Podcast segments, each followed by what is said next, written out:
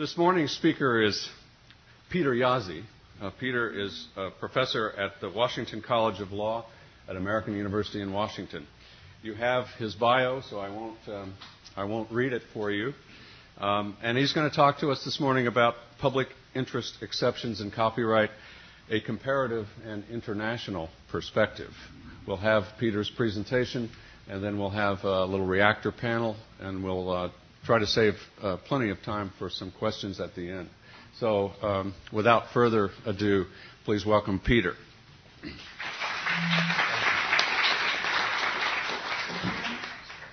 Thanks to John, and thanks to Jim and Rick and Carrie and everyone who's been involved in organizing this wonderful event. Thanks to you for coming. This has been a real opportunity for me because sometimes being forced to organize one's thoughts about a topic actually causes one to progress a little bit in one's understanding of that topic. And this has been the case for me on this topic. You've got the paper, and I'm not actually going to try to summarize it in the, in the time I have. Instead, I want to talk a little bit about the journey that writing this paper, researching it, and writing it represented for me because I really ended up in a somewhat different place from the place in which I began. But before I start the journey, let me do a, little bit of framing in connection with Fred von Lohmann's wonderful remarks of last night. Fred was inspirational, whatever, whatever bad news Fred had to deliver. He, he delivered it in a way that was uplifting and ultimately very hope, hopeful in its, its implications.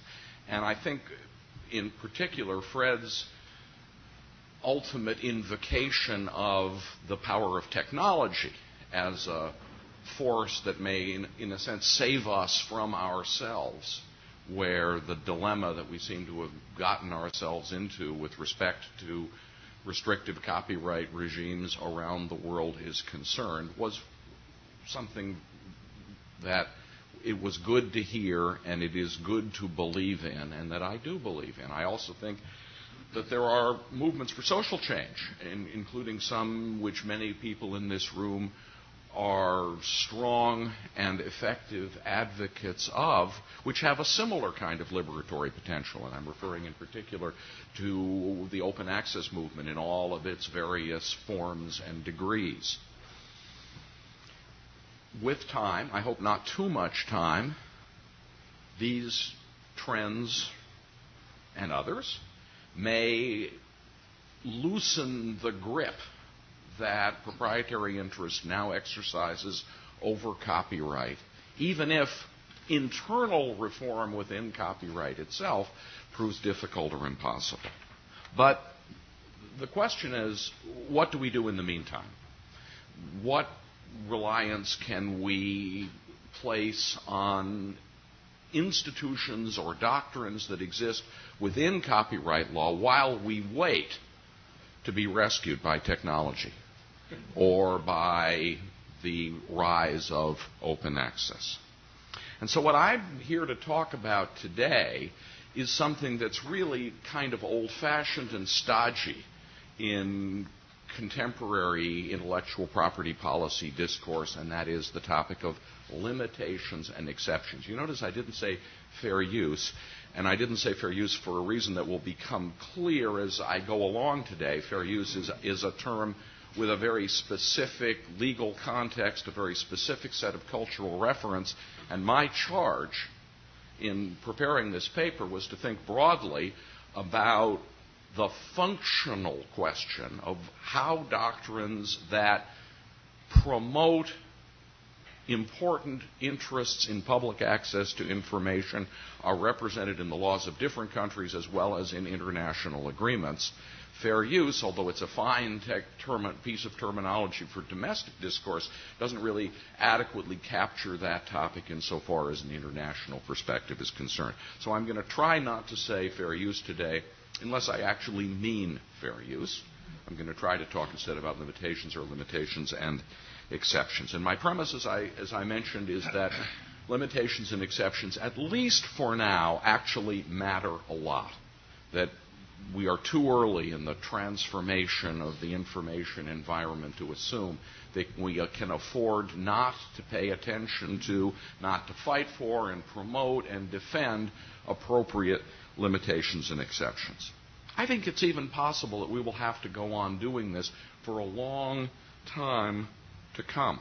I think it's even possible that in the longer perspective as well as the near and medium term perspective, there are going to be works under copyright to which students, teachers, artists, writers, technologists, and others, that is, library constituents, as well as libraries themselves, need to get access for use and can't get access to use through the ordinary system of legal authorization, either because it's too costly or it's too inconvenient, or because those who own the rights are simply not willing to authorize the uses sought after. It's possible, in fact, that this problem is going to get worse before it gets better.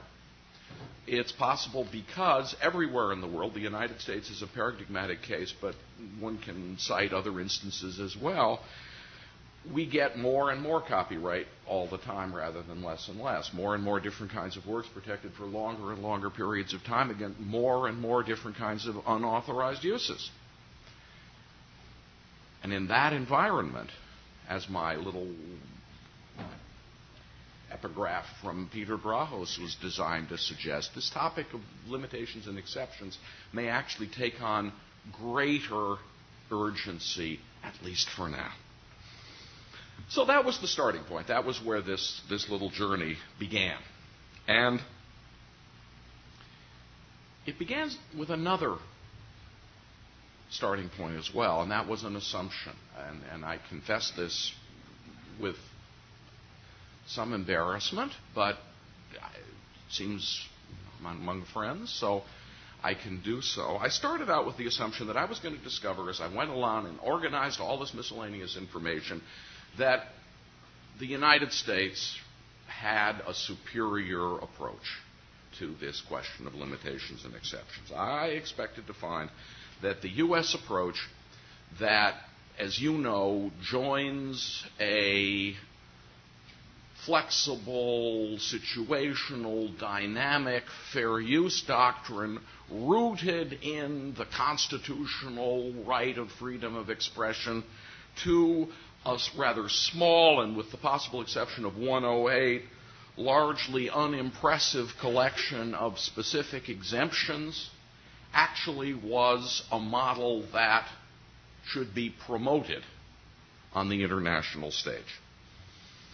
And I haven't entirely abandoned my historical confidence in the value of the United States approach to limitations and exceptions, but I certainly have been shaken by this exercise. And I think that if it has done me any good, it is that it has undermined, has, has called into question my original assumption of what might be called American exceptionalism, where limitations and exceptions are concerned. When you begin to look at United States law in comparative perspective, especially when you look broadly at the context in which the United States law of limitations and exceptions operates, as well as narrowly at that law itself, cracks, flaws, imperfections in the design appear. And that's particularly true, I think, with respect to the fair use doctrine. Now, I am not going to repeat here today, and partly I'm not going to repeat it because I don't honestly believe it, the conventional, current, fashionable critique of fair use in the United States. That is to say, that it is too vague, too uncertain, too unpredictable to be of value to users. That you never know what fair use is until you hire an expensive lawyer, and even then you're not sure. That critique, were it correct, could be met rather directly through a series of initiatives, some of which are underway, some of which I'm actually involved in, to bring greater definition, clarity, and predictability to the fair use doctrine as it applies in particular realms of disciplinary practice. That is a superable rather than an insuperable objection to the current functioning of fair use in the United States. But there's some other problems that I think are not so easily brushed aside, brushed aside is the wrong word, so not so easily worked on than that one. And they have to do, as I said a moment ago, with context. Not with the doctrine itself, but with the setting in which the doctrine appears. One has to do with this claim we like to make and that the courts occasionally confirm for us in, in vague and general language that fair use somehow has a constitutional foundation and therefore can be regarded as a solid thing, something which can't easily be swept away by judicial decision or legislative action. And as, as I suggest in the paper, that claim for the constitutional necessity of fair use, even though at a theoretical level it operates relatively strongly, operates only poorly and intermittently at a practical level.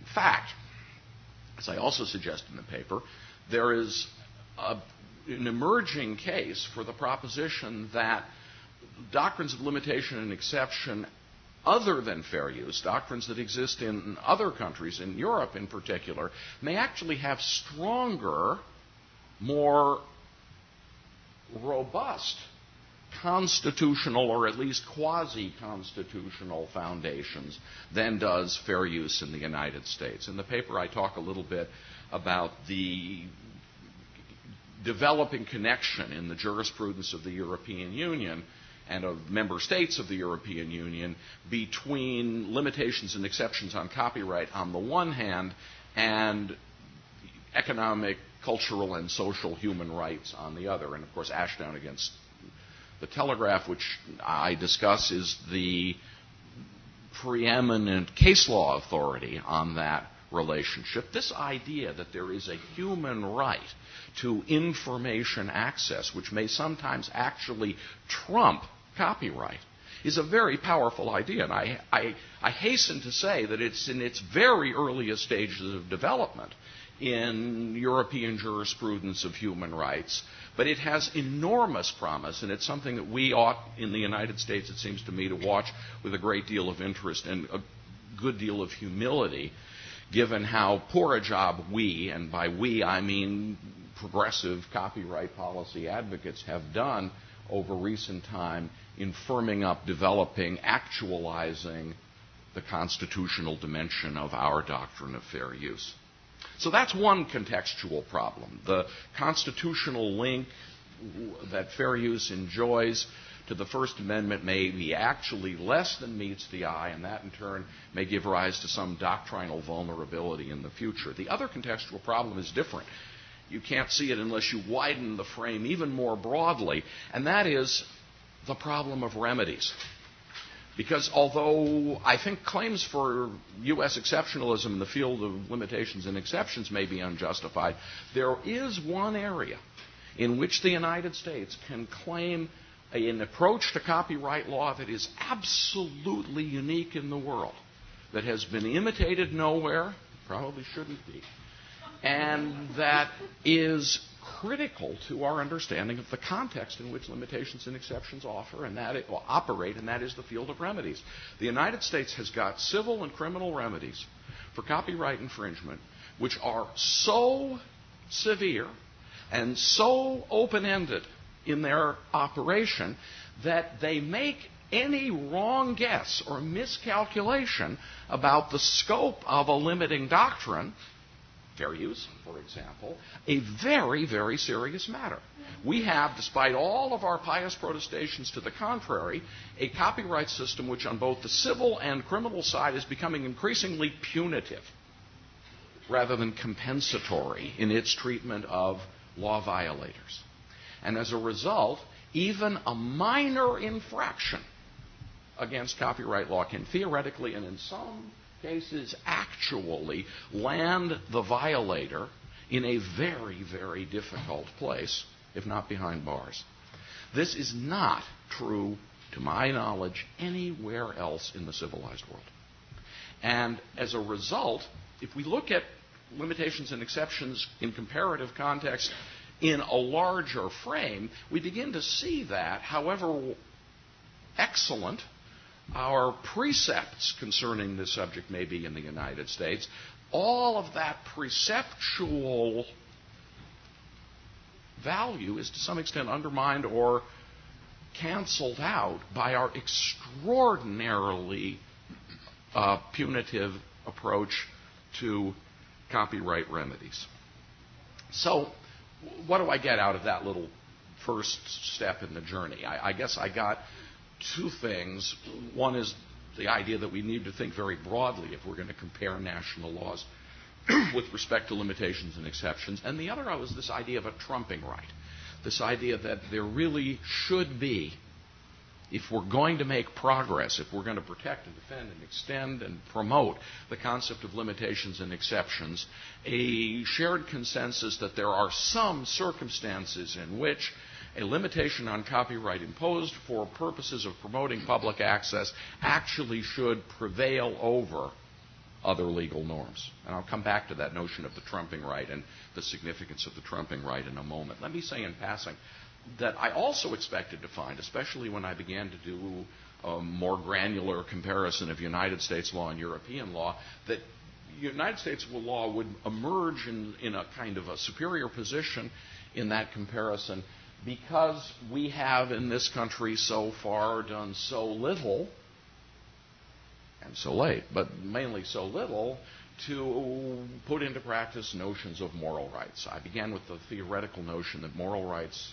European style, or more broadly, I should say, in the style of civil law jurisdictions generally, are a burden on users, potentially, and a constraint, therefore, on the recognition and identification of meaningful limitations and exceptions. And of course, as I say in the paper, what I discovered as I went along is that although that burden is a real one, it is often less real than common law observers of civil law moral rights traditions may expect. Moral rights, it turns out, are porous in ways that I think the general publicity that they receive in U.S. copyright circles does not fully recognize or acknowledge. So the porosity of moral rights is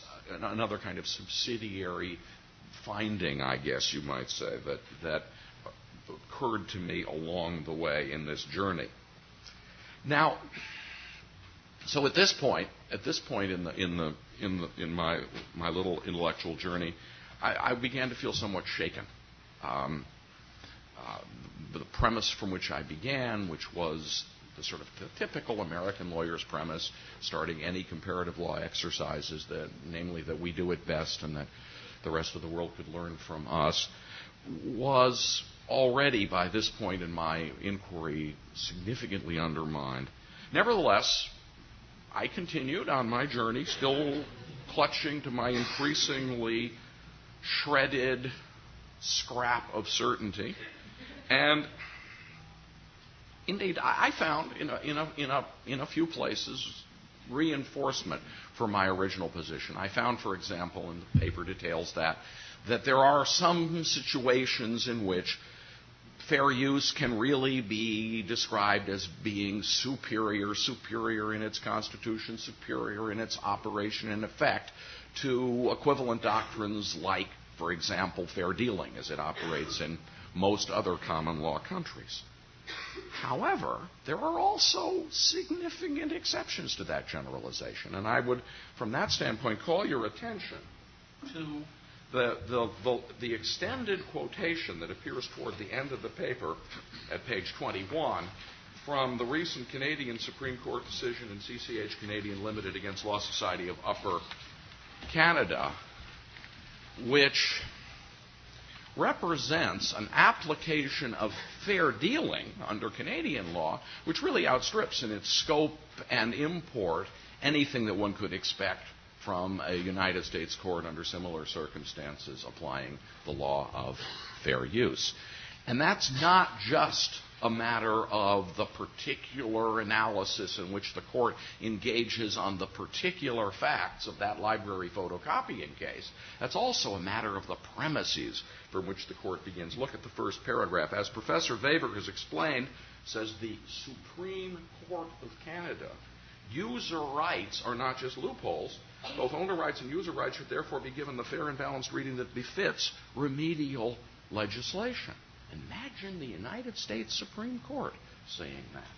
Imagine the United States Supreme Court using the phrase user rights. We all know that there is no such thing as a user right in the United States. We all know that fair use is a mere privilege or merely an affirmative defense, or if we believe the content industries doesn't exist at all. Here's a Supreme Court applying fair dealing law talking about a category of user rights and following through to the results that that identification of such a category implies. Well, that was a little unsettling, I, I have to say.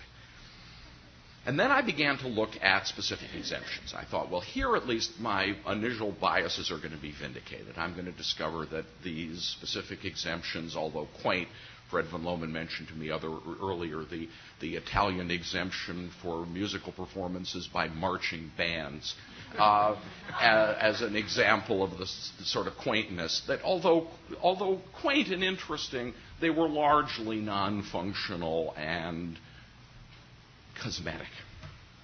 Well, some are, and some aren't. At the very beginning of the paper, I cite two recent instances, one from France, the other from Hungary, both of which indicate the potency or the potential potency of specific exemptions. The French case, which many of you have seen, involves a finding, still, I'm sure, likely to be appealed, perhaps even eventually reversed or modified, but a judicial finding nonetheless, that the use of technological protection measures in connection with the distribution of digital of, of uh, excuse me of DVDs violates the explicit reserved exemption for private copying that has long been a part of the French intellectual property code. That's a remarkable decision, especially if you compare and contrast it with United States case law on similar topics. And it indicates how a specific exemption, in this case private copying, narrow in its scope and application, may sometime function in effect as what I referred to earlier as a trumping right. And then there's this Hungarian case, which doesn't involve an old specific exemption like the UDF case, but involves actually a very new one the specific exemptions that were written into Hungarian law last year in response to the 2001 EU directive, which have the effect of authorizing the creation of a national network of library workstations through which libraries and patrons are free to share and access any content found in digital form in any library anywhere in Hungary. Not bad. Um, whether it holds up is another question, and it's a question to which I want to turn in a moment, but it's an example, again, of the potential potency of specific exemptions. Now, specific exemptions also include rights of equitable remuneration. I don't talk very much in the, in the paper and I, I, think that's a fault of the paper and one that I would like to correct in the next draft, about the equitable remuneration aspect of limita- specific exemptions as they operate in many countries. That is, laws that we might call compulsory licensing schemes that authorize a particular use upon the payment of a certain stipulated sum. That approach, as you know, has been applied through much of Europe to many different forms of private copying, and it has the potential, a potential which is beginning to be realized in Europe, to provide, in addition, a practical solution, a solution that gives something to all interested parties that strikes anew the balance to which the Canadian Supreme Court refers to the problem of peer to peer distribution of copies of copyrighted works. It's also important to note, and here I'm, I'm shifting a little bit into the next stage of my, my journey and inquiry, it's also important to note that this approach, the exemption coupled with the right of equitable remuneration, is very much in danger in Europe as a result of the rise of digital rights management technology and the recognition of digital rights technology and the importance of protecting it from circumvention in the 2001 directive and in the national laws of the countries that are implementing that directive. The, the, the theory is that digital rights management, legally supported, supported that is by anti circumvention legislation, will render rights of equitable remuneration irrelevant that digital rights management will permit direct licensing from source to consumer of works that will make the equitable remuneration, the compulsory licensing approach, a thing of the past. That, it seems to me, is a very real problem, a very real threat to one of the most powerful and effective aspects of limitations and exceptions carried forward through specific exemptions that is now known to the world, and one that has to be watched very carefully and resisted to the extent that resistance is possible. So let me now talk about other threats, threats on the international horizon to the concept of limitations and exceptions in general and to the practice of limitations and exceptions under different national laws. I mentioned two in the paper, but I want to talk about a third today, which Peter Hirtle reminded me um, after dinner last night, and that is, of course, licensing. To the extent that content begins to be available in, or primarily in, or only in licensed forms, that is, distributions that are subject to agreed upon terms and conditions. All of this law of limitations and exceptions that we are talking about here today may be rendered irrelevant. Now, once again, the notion of the trumping right comes into play. If limitations and exceptions have strong constitutional or quasi constitutional foundations, then there is an argument to be made for the proposition that they ought to prevail over conflicting terms and conditions, even when those terms and conditions are included in license agreements which have nominally, at least, been freely agreed to. This is an idea which in the United States we talk about as preemption, and it's an idea which, as many of you know, has not, in fact, gone very far in practice. The battle to establish the superiority of the limitations and exceptions contained in United States law over conflicting contractual terms and conditions has really not progressed far toward victory, which is a very charitable way of describing the current situation. We're going to see this situation, this problem, the conflict between license terms and limitations and exceptions contained in general legislation or jurisprudence in other countries as well. And it's going to be very important to try to figure out ways of resisting that trend. I don't think we can resist the trend toward licensing as such. My guess is that it's going to be impossible in the emerging information environment to insist that content be made available, whether to libraries or to individual consumers, consumers in a free form, unencumbered by license terms, which means that it's going to be all the more important to promote through case law, through test cases, through legislative campaigns or otherwise, this notion that at least in core circumstances, limitations and exceptions based on a vision of public interest must prevail over, must trump the private terms of license agreements. So that's the first big threat to limitations and exceptions in national laws, which has the potential to render them increasingly in a increasingly digitized information environment irrelevant. The second, we've talked about already a lot. Myself today a little, and Fred last night much more and much more more eloquently, and that is digital rights management technology and accompanying anti-circumvention legislation. To the extent that any kind of limitation on user access or reuse of material can be encoded in an encryption scheme imposed on a work the question of limitations and exceptions in national law once again is risks or is at risk of being, I should say, pushed to the margins of irrelevance.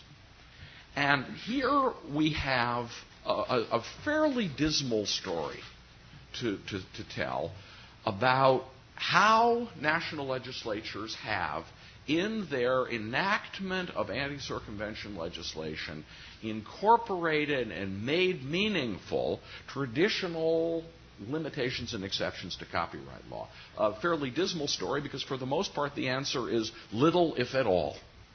This anti circumvention legislation, para copyright legislation, as I refer to it in a few places in the paper, is relatively absolute in terms, whether it's the United States version, the DMCA, the European versions that are arising all over the continent, or the versions that are being forced on trading partners of the United States around the world through the process of bilateral and multilateral free trade agreements, this post TRIPS diplomatic process to which Fred referred so effectively yesterday evening.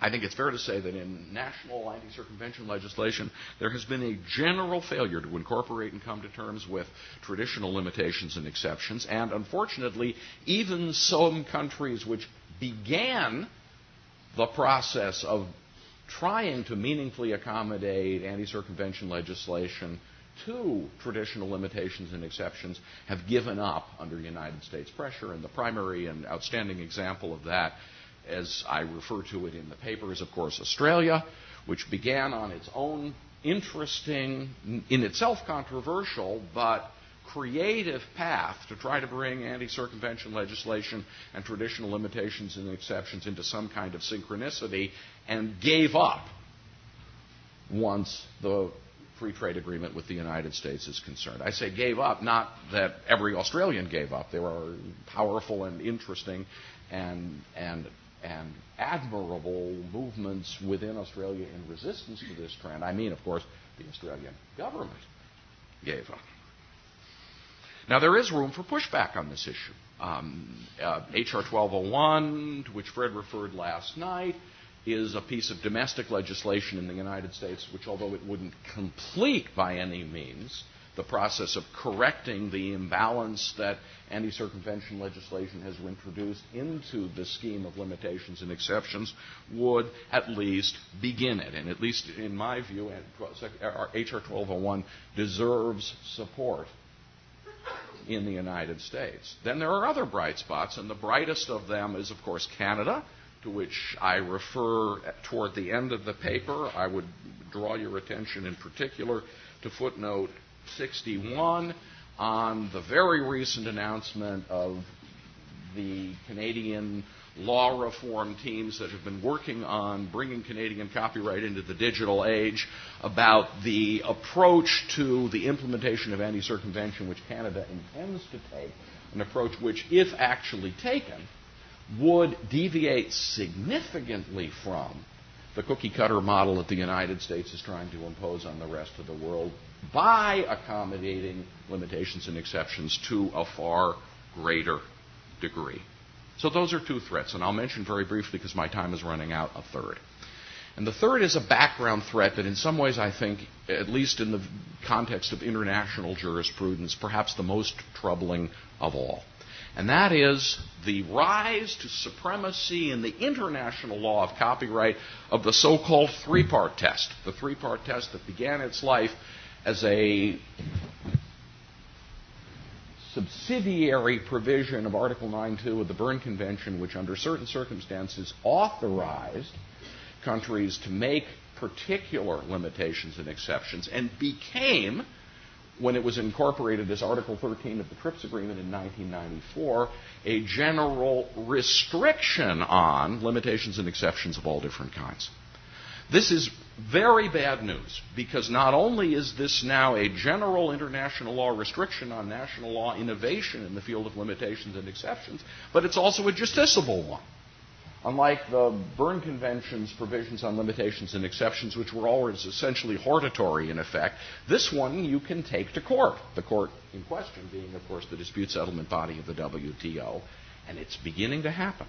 And it happened for the first time, of course, in the Section 110.5 decision of the dispute settlement body, which was a challenge by Europe to a particular commercially oriented limitation on copyright in United States law which produced a decision which may or may not have significant precedential value, which is in terms not of its particular outcome on the particular fact, but in terms of its interpretation and understanding of the three part test itself, extremely disturbing because extremely restrictive. If that's not bad enough, there's something worse and that is that the Section 110.5 decision, although brought by, although rendered in a matter brought by Europe against the United States, was essentially a collusive decision.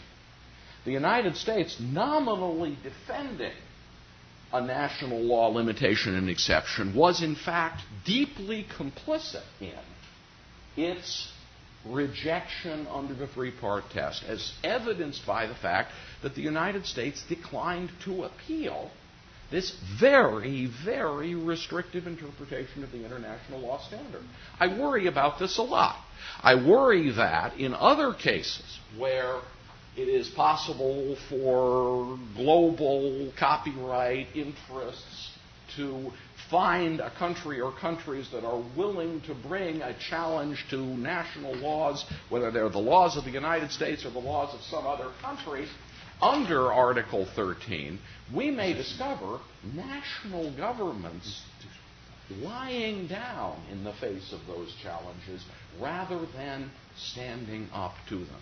So we have to watch very, very carefully the emerging jurisprudence of Article 13 at the international level. That's the bad news. The good news is that nobody really knows, apart from this one decision, what Article 13 means. Article 13 is interpreted in light of the, in effect, legislative history of Article 9.2 of the Berne Convention, which is except very, very thin and paltry. So there's lots of room to push back on the issue of the interpretation of the three part test, especially through the development of clear statements of state practice in the field. Because as those of you who are international lawyers know, when an international norm is unclear, state practice, what countries actually have done and are doing, matters a lot as an aid to interpretation. Which brings me to my conclusion, which is a suggestion that I hope might be on the agenda for your session tomorrow morning. And that is that it is time past time, in fact, for the creation of a comprehensive statement of best practices in the field of limitations and exceptions, grow, drawing material from the best sources everywhere in the world a hybrid approach, in effect. It could be in the form of a model law. It could be in the form of provisions in the proposed Access to Knowledge Treaty. It could be in the form of scholarly contributions. But it's urgently, urgently required. Whether we are going to push back against the encroachment of the three part test, whether we're going to insist on the incorporation of meaningful limitations and exceptions into digital rights management schemes, or whether we are going to fight for a trumping right or a set of users' trumping rights that can overcome attempts to deprive users of access through restrictive licensing terms and conditions, the existence of that hybrid composite statement of best practices in the field of limitations and exceptions is something that is urgently required as a point of reference. And I'll stop there. Thank you very much.